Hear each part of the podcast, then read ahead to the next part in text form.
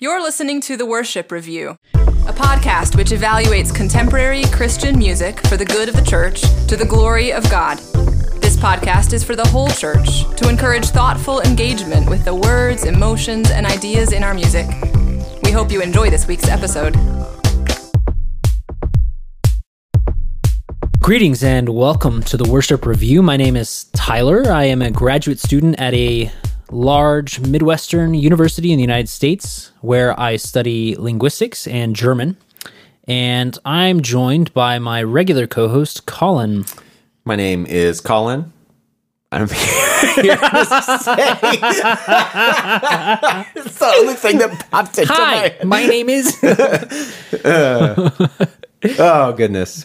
Believe it or not, I'm actually a professional of some kind, and I have degrees. Do you profess Despite this? that, I do profess it. I am, yeah, I am a history professor. In fact, up for tenure this year. In fact, And on this podcast, we critically examine the texts of songs being sung by the church. And so in this first season, we've chosen songs in the top 30 of the CCLI at the time of recording, um, the Christian licensing um, organization, that it tells us which songs that are not a part of the public domain are being sung by the overwhelming majority of Christians. And today we're looking at uh, an oldie, uh, the Revelation song, uh, written originally by Jenny Lee Riddle, made famous uh, by Kari Jobe and Phillips Craig and Dean. In that order, I think.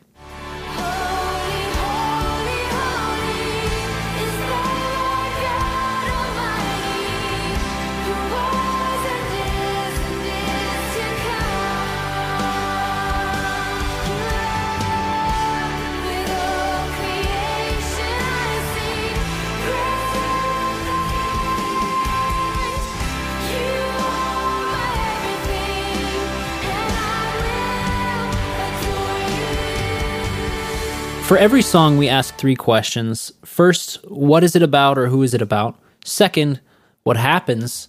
And third, is it consistent, coherent, and clear? And then we'll give a recommendation. And this song really hits home for me because I have led this song before same. in worship. So, Colin, who or what is the Revelation song about? it is a song about a singer's, the worshiper's experience or vision about which is which is heavily dependent upon language and Revelation. So it's not it's not a it's not just a subjective revelatory visionary experience. It it is a song that describes or echoes, let's say it echoes or alludes to John's own description of and also Ezekiel and there are a few other places as well where we see references to the kind of imagery that's in this song. So it's a song about the worshiper seeing these things and then describing the lamb which is identified as Jesus in verse 3, the king of kings. It- the worshiper is adoring God and particularly adoring the son of God, adoring Christ. And much of the wording is taken directly from Yeah. the book of Revelation. Yeah. Hence the title. like you, I have led this song and actually have always felt a little trepidation about leading this song. And I'll get into why that was in a little, in a little bit, I'm sure. But part of my trepidation, I realized in researching for this episode, was partly ill founded because, and just was based on some of my ignorance of, of Revelation. So, for example, there are descriptions about like rainbows and thunder and lightning and i'd always kind of thought like is that is that really in revelation but no like there there are rainbows like that that is described in the book of revelation thunder and lightning appear a ton in revelation in describing the majesty of god so mm-hmm. yeah this is a song which takes directly from Revelation. It describes Christ as worthy. It describes Christ as slain. It describes Christ sitting on the mercy seat, right? the mm. throne of, of grace. It is also at times, though, about the experience of the worshiper. There are some places where the focus does kind of go inward into what the worshiper is feeling about this, like feelings of wonder and feelings of being overwhelmed with kind of the mystery.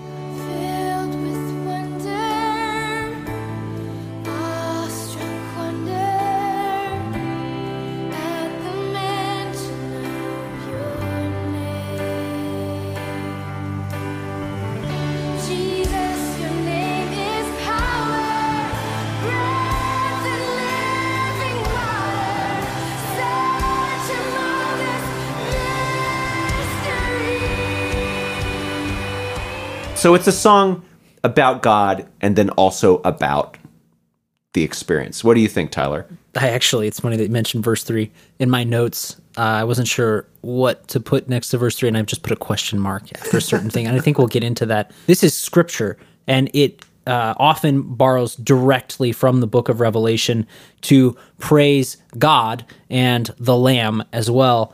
Uh, before, right before the seals are opened that reveal God's will. And no matter how you interpret the book of Revelation, and, and there are brilliant people who disagree on how to interpret the book of Revelation, Yeah. it's generally assumed that this is something that um, will happen in the future. We Yes. will we will stand before the throne of God and offer this praise to him. Yeah.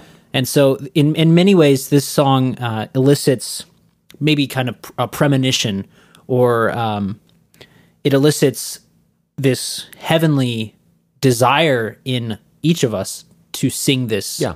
with all the nations before God. Yeah. I mean, I find myself e- emotionally affected by that. Not just, and it's not because purely because of the way the song's done or whatever. Like, this song does tap into a longing that I think God does give his people to be with him in this way. What happens in the song? Well, we see the, the lamb was slain.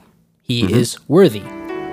Sing a new song to him who sits on heaven's mercy seat. Someone sits on heaven's mercy seat. And so you said Jesus sits on heaven's mercy seat. I think it's seat. Jesus. I'm not convinced, Colin, and frankly, I don't know. Um, okay, why? Well, in Revelation 5, the Lamb is preparing to open the seven seals. And beginning at verse 11 here, I'll read what happens.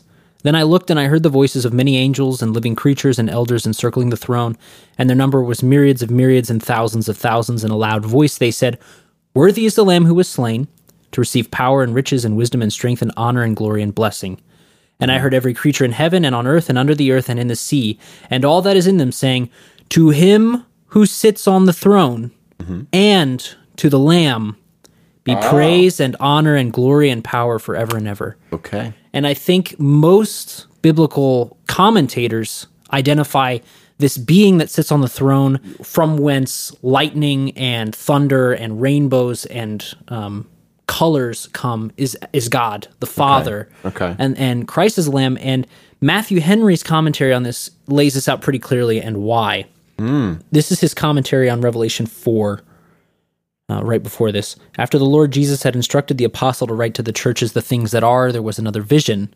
The apostle saw a throne set in heaven, an emblem of the universal dominion of Jehovah. He saw a glorious one upon the throne, not described by human features, so as to be represented by a likeness or image, but only by his surpassing brightness. The rainbow is a fit emblem of that covenant of promise which God has made with Christ the, as head of the church and all his people in him. So I think Yeah. the one sitting on the throne that the people in heaven are offering praise to is the Father, and the Lamb is praised separately. And this is actually a gripe that I have with this song. It does not make clear that that praise is offered to distinct entities in the book of Revelation. So what we have is one seated on the throne. We can't we don't have these human images to see him. We have lights, colors, rainbows, lightning, mm-hmm. thunder. Um, this glory that is so. Uh, it, I mean, this is the glory that Moses couldn't look the, at straight in the eye. Right? Yeah. This is the glory that you know he had to turn for Moses to see.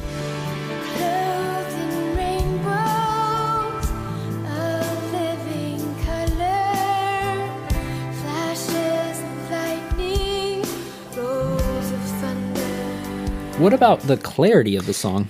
Okay, this is tricky because Revelation is itself a challenging book as far as clarity goes.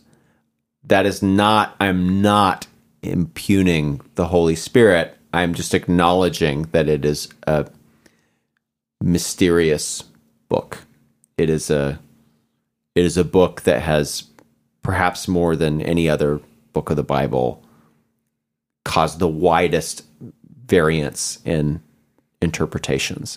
The song situates itself right in that and really doesn't try to leave it. The logic of the song is boom, I'm in Revelation. Like like worthy is the lamb who was slain. Like the, any Christian who hears that is immediately in Revelation chapter 4 Right. and 5.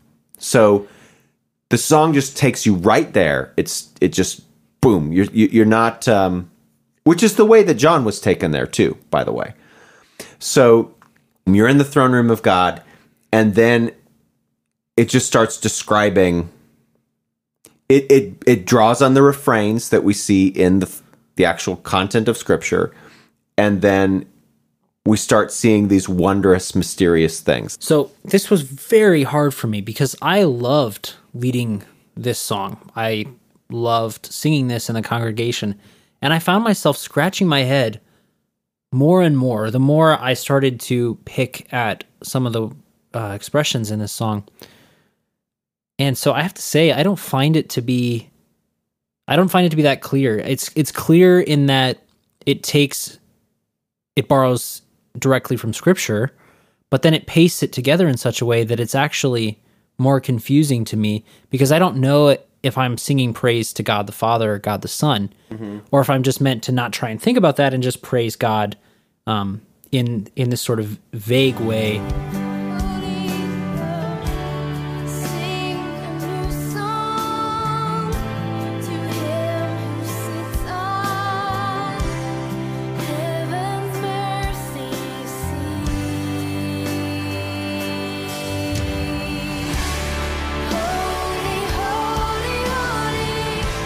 So I, I also, to be honest with you, Colin, I don't know what heaven's mercy seat is.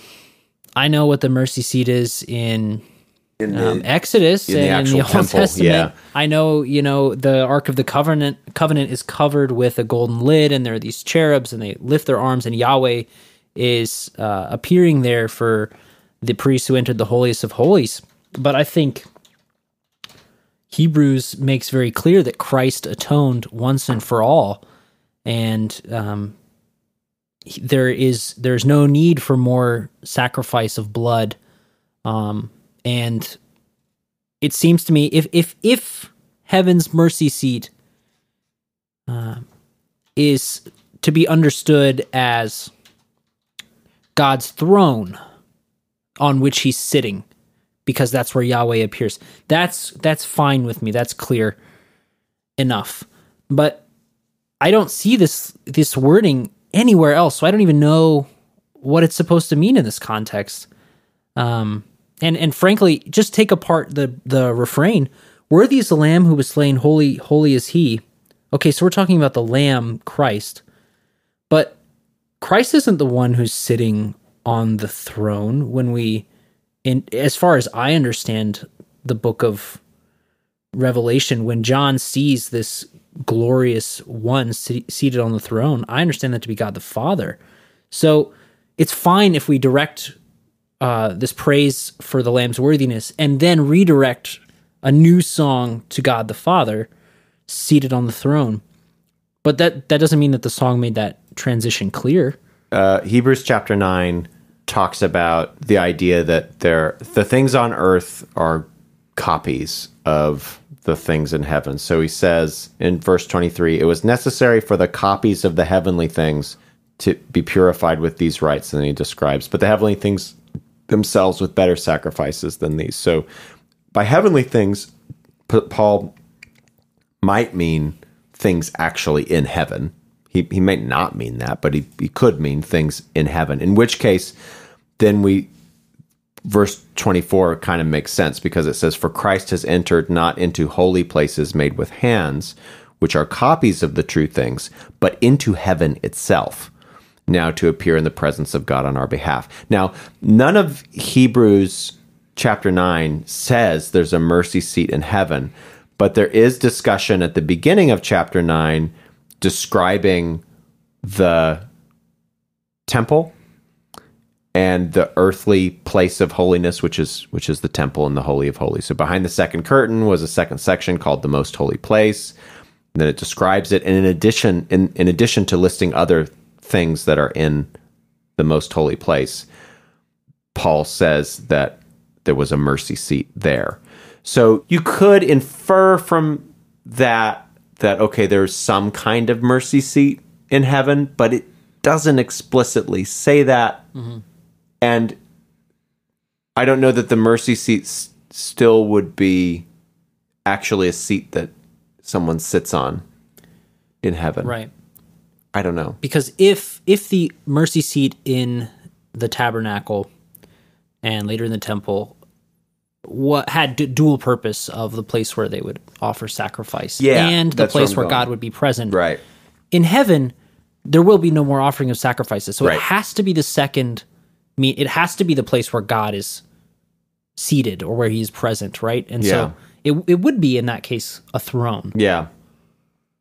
and if it were, if there were any element in which it and I guess we're getting into speculation here, but if there's any element in which it looks like a place where you offer sacrifices, that has to be symbolic because there's no more offering of sacrifices Right. after. Right. Which is what Paul says in this very chapter. Yeah. Christ died once and for all.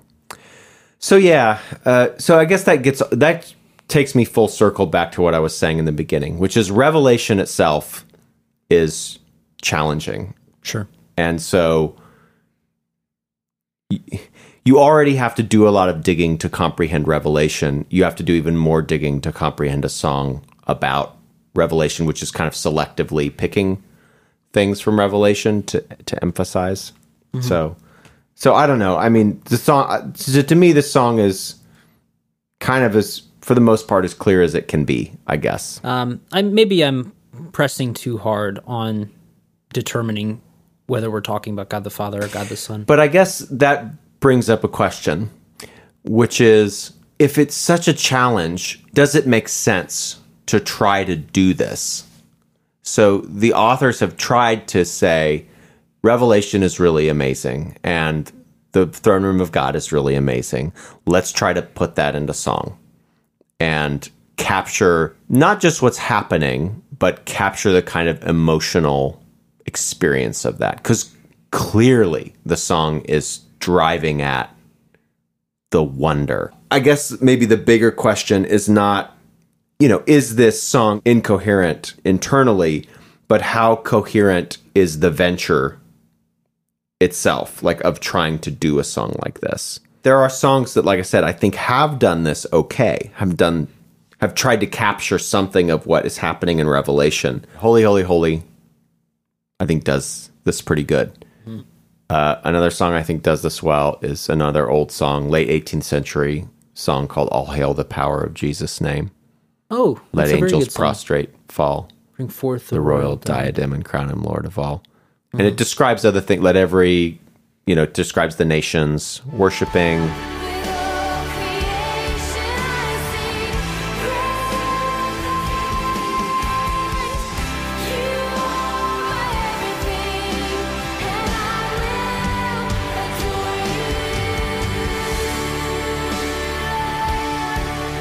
The line, with all creation I sing praise to the King of Kings. You are my everything and I will adore you. That's one of the lines where I felt like the song was zooming away from the wonder and it was going inside the person to the point where I think what's happening when a person sings that line is they're almost wondering at their own wonder. They're not wondering, they're not bowled over by the amazingness of looking at God and hmm. holy, holy, holy, and the Lamb on the throne, etc. That's that part of the song to me. The camera shifts over to the person singing, hmm.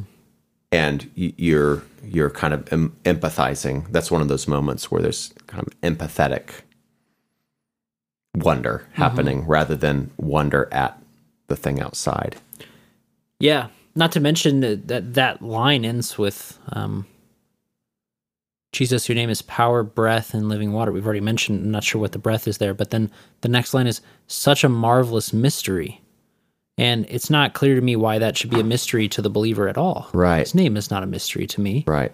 But I think what the mystery is is the emotions. It's what's going on inside. I see. I see. See, and I You're so flooded with all these Yeah, different exactly. like, fear, terror. Right. I mean, awe Right. was once Right. Um, and and again, maybe this isn't fair because we almost always look at just the words. But when you combine that with the context of the fog machine, the strobe lights, the lasers. I the some lasers, the you know, the sweat, the ambiance, the loud music, it puts the experience front and center rather than what is being experienced, Okay. as it were. the glory of God becomes a backdrop against which I set my Yeah. wonder and awe. Yeah. Like it it's it's mediated. It's now mediated by the the subject. So for some reason I remember the first time that I heard and saw this song. I was in my early 20s and I had a coworker who was a evangelical Christian. And I would have described myself as an evangelical Christian at the time. And I was going to like a Calvary Chapel church, which totally would have done this song, would have loved this song uh, she's like, "Oh, you need to see this. You need to see this song." I'm like, "Okay." And so she take, you know, she I go over to her cubicle, and she shows me the song, and I remember even at the time, like being like, "Whoa!" Like that is, like not just being amazed at her performance, but just like I was totally carried away by the music. And funnily enough, here I am, however many years later, 15, 20, you know, 15 years later, whatever and I watched the YouTube, and Eve, and again, there's this transition where, like, so the the the chords are, uh, it's a major kind of set of chords. So D, it's major progression: D, A minor, C, G, and there's this part where Kari Jobe holds the note.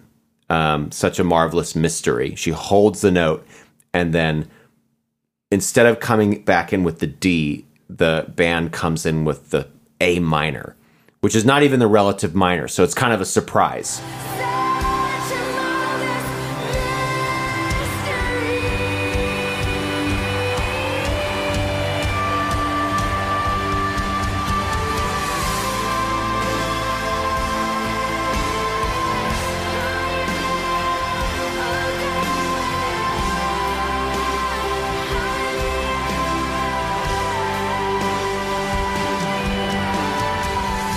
It's a progression that's a real dramatic progression. It, it it's it's one of the most common four chord. There are YouTube videos of people showing that this progression is in like half the pop songs, but it's it's it's got a lot of drama to it.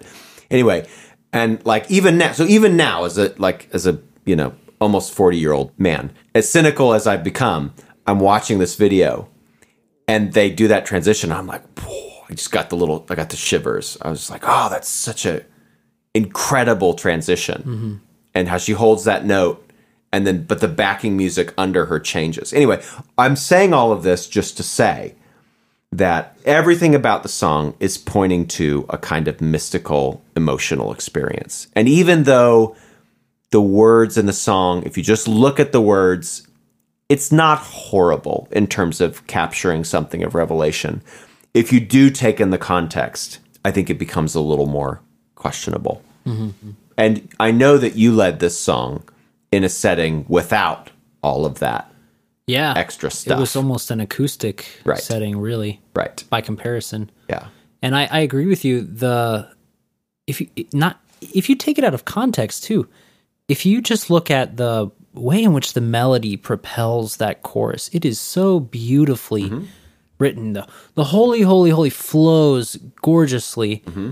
Into is the Lord God Almighty, which is is it's appealing to mm-hmm. our English ears because it's a different stress pattern than what we'd usually have is mm-hmm. the Lord God Almighty. It's is the Lord God Almighty. Ah. was and is and is to come. It flows so gor- so wonderfully, and when you put in all of those external things like the fog and the lasers and the, um, you know, thousands of young people with their played at- hands in the air. If it's played at Bethel Church, they probably have the painters. Yeah, if people you've got painting. your painters on the side, I, I can imagine that this is an probably almost out of body experience Yeah.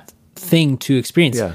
And I do not want to shame Sure. people who want to go and have an experience of worshiping God that brings them to their knees with love. Again, we're lo- we are longing for that in a way, and we will. Exp- I think we will experience something like that. yes, we we certainly will. But there are risks in trying to to kind of trick ourselves into thinking that too. Mm-hmm. because the reality of the the reality of the case is the worship that John witnesses in his revelation and the worship that awaits us in heaven it, it makes what's happening at the most extravagant worship bands shows look like the lamest Yeah. barn party Right. that ever happened. Right. Um, Right. I mean, the the that will. I, I don't even want to speak on it because it's so high. Yeah. It's so great and above me. it will make everything that we're doing look like cheap glitter being dropped from the ceiling out of the air ducts. Yes, it will. Absolutely. Uh, one other song, by the way, that I think does this okay, although I wouldn't necessarily recommend it for corporate worship, and I know people do it for corporate worship, is "Is Anyone Worthy" by Andrew Peterson. Are you have you not heard this song? No. Oh man, have you heard much Andrew Peterson? No. He kind of sings like this in a non-threatening way. I don't know. Oh. He, uh, but anyway, it's a song called "Is Anyone Worthy," and that song gives me shivers, and it gives a lot of people shivers. But it doesn't. It's less. It's just the guy. It's just got the piano, and there's some strings, and there's a chord. So you do have like like um, choruses of people. So you do have some some big elements in there, but it it's so tastefully done in my view, and it just kind of describes the scene in heaven from John's experience again, where like he like is anyone worthy to open the scroll, and then in the song like Christ is worthy, and that's just kind of the whole point of the song. But it has this. It's just not done with all of the crassness that I feel like Revelation song is done sometimes when it's performed.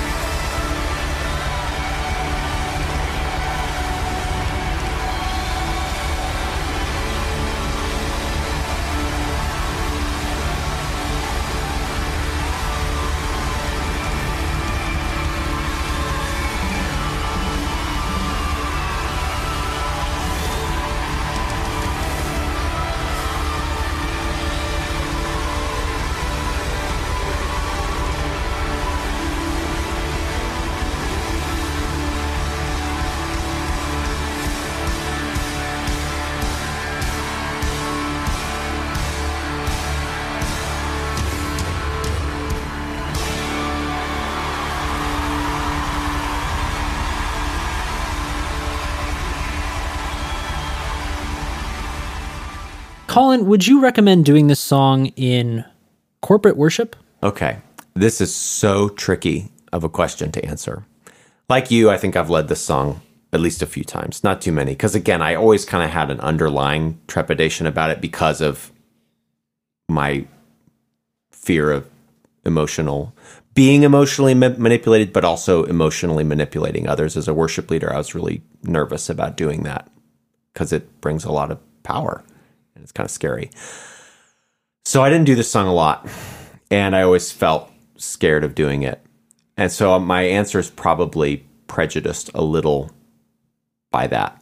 So it is possible to to do this song and do it in such a way that it probably makes sense. And if you did it with some explanation, I think it would be okay, but again, I think there are just songs that do this better and once you start adding like guitar solos and EBows and auto-tuned vocals, it's it's too much. And so this is not an objective statement. It's totally subjective, but for me personally, I don't think I could lead this song because I would want to make it cool. I would want to make it powerful. Like I would want to capture the emotional energy of the way that I've seen it done. And it would be hard for me not to do it that way.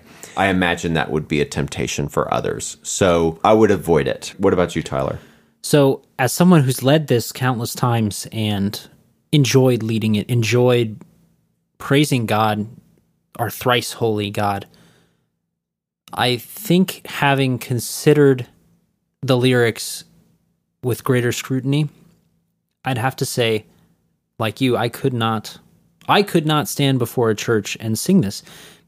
In part because a personal stumbling block for me is singing praise to God when I'm not sure exactly what I'm saying. I actually find it really hard to do. I feel as if I'm lying to God or, or if I'm putting up uh, falsehood. Yeah, performing. Uh, yeah, I'm just saying this these right words and they mean nothing to me anymore. And that that's not what's happening Yeah. most of the time when people sing this. But for me, I, I really want to know what I'm saying to God and what I'm saying about God and offering up praise that makes sense to me and is specific about him that he's not going to object to. it's hard because there are elements in the song which do come directly from the worship that we see in heaven. So clearly, parts of this song are legitimate or will be legitimate or what, however you want to put it. Like there, there's worship in this song.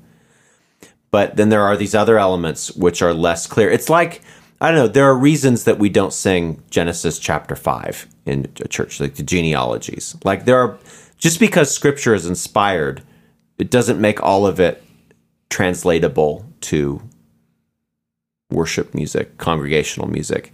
And I just think some of Revelation, it's hard again, some of Revelation is obviously congregational singing. It that is exactly what it is. But then some of Revelation doesn't make sense in that way, or just has some perils of doing it that way.